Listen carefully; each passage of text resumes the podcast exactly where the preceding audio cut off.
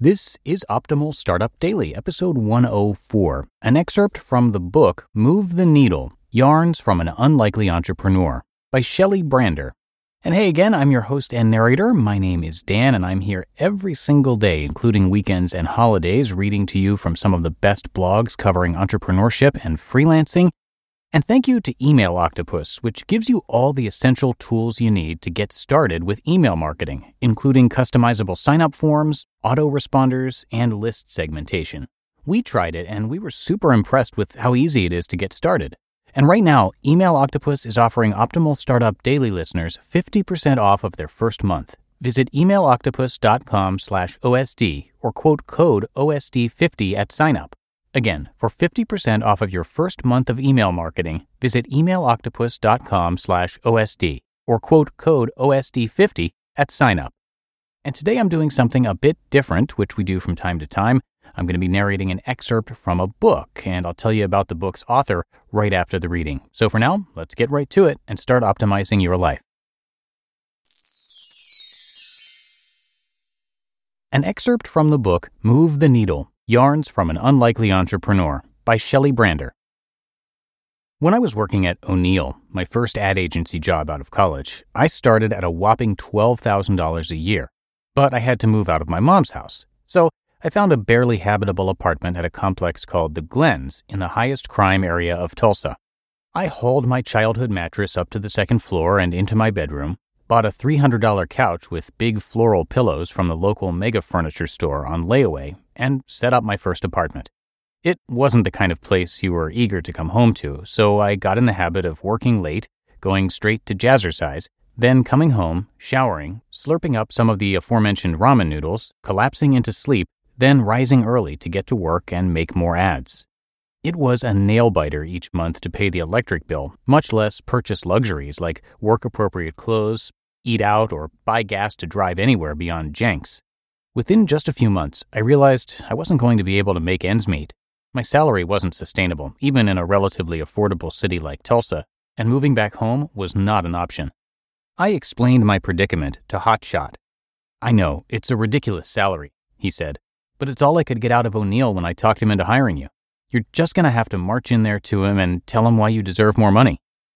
Hmm, how does a 23 year old who's been at a job only six months prove that she's worth more? Then inspiration struck the job list. I grabbed the latest O'Neill job list and started highlighting all the jobs that had my initials by them. To my great surprise, almost 80% of the jobs were flagged with my initials, SV. Granted, the jobs assigned to Hotshot and the other senior writer were much bigger and more important to the firm, but still, I had my ammunition. Armed with a highlighted job list and marching as best I could in my cheap black pumps, I headed into the CEO's office and walked out with a $3,000 raise. Over the next year, I would march in and out of that same office three more times until I was finally earning enough to graduate from ramen noodles to lean cuisines and could afford to add a second skirt to my work wardrobe. Through the years, I was always really surprised by my creative colleagues' reluctance to advocate for themselves financially they would fight tooth and nail for a creative concept, but do almost anything to avoid a conversation about a change in compensation or title, or even an office with decent lighting that allows them to produce better quality design, even though in a branding business, the ideas are the product. From that day until now, there exists this misguided thinking that discussing money and growth opportunities somehow cheapens the artist. The romantic ideal of the starving artist is alive and well, and still doing a great disservice to creatives of all types everywhere who strive to build a career or a business based on their own creative currency. I get it, it can be terrifying to put yourself out there, not only to put your innermost creative expressions out on display for the world to see, but to have the seeming audacity for others to pay you what you're really worth. The vulnerability is compounded exponentially. It's so tempting to lower the price of that course or that membership or that painting to charge next to nothing for that hand knit piece, quote unquote, because I just did it while I was watching TV. To accept that contract for less than your published hourly rate because it's a sure thing and will take some pressure off you to perform at your best. We convince ourselves that by accepting a lower value for our work, we'll increase our own margin of error, and that anvil will be less likely to fall on our heads.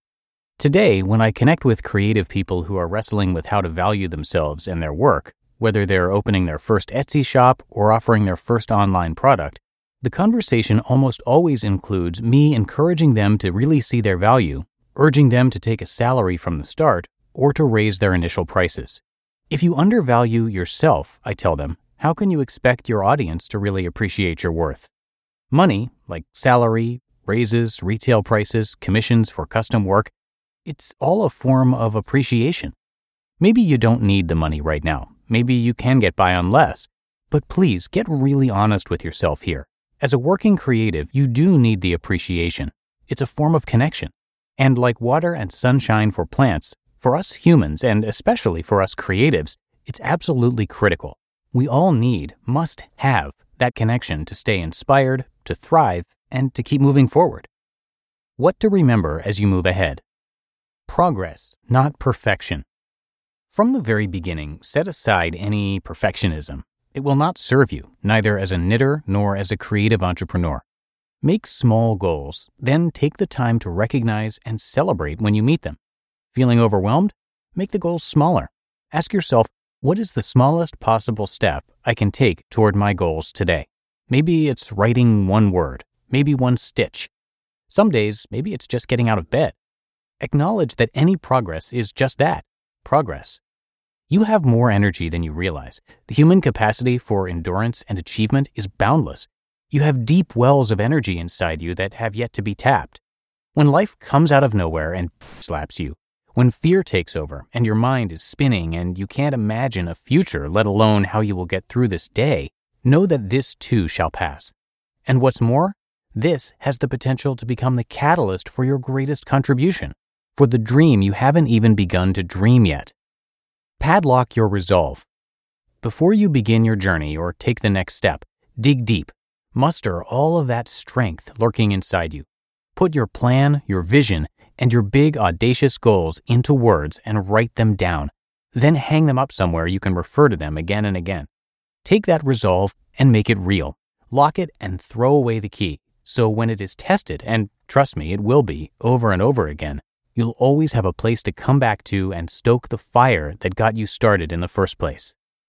Make sure it's a good deal for everyone. The seemingly insignificant deal you make today might become the seed that grows into the partnership that defines your career. This is one of the most important ways you can exercise your empathy muscle. Put yourself in their shoes first, then take action accordingly. Advocate for yourself. When you ask for that raise or raise that price, you're committing an act of self acceptance. Every single time the boss grants that raise or the customer pays that price, it's validating not just your worth, but your creativity. That validation feeds further creativity.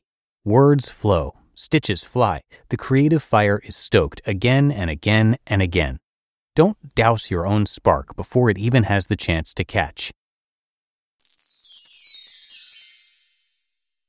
You just listened to an excerpt from the book Move the Needle Yarns from an Unlikely Entrepreneur by Shelley Brander. And I'll tell you about Shelley in just a minute, but first, thank you to Gusto for sponsoring this episode. If you're a startup owner, this is for you. Running a business is just plain hard endless to do lists, employees to take care of, and your ever present bottom line. So, first of all, kudos to you for staying on top of it. But I want to tell you about Gusto. Gusto built an easier and more affordable way to manage payroll, benefits, and more.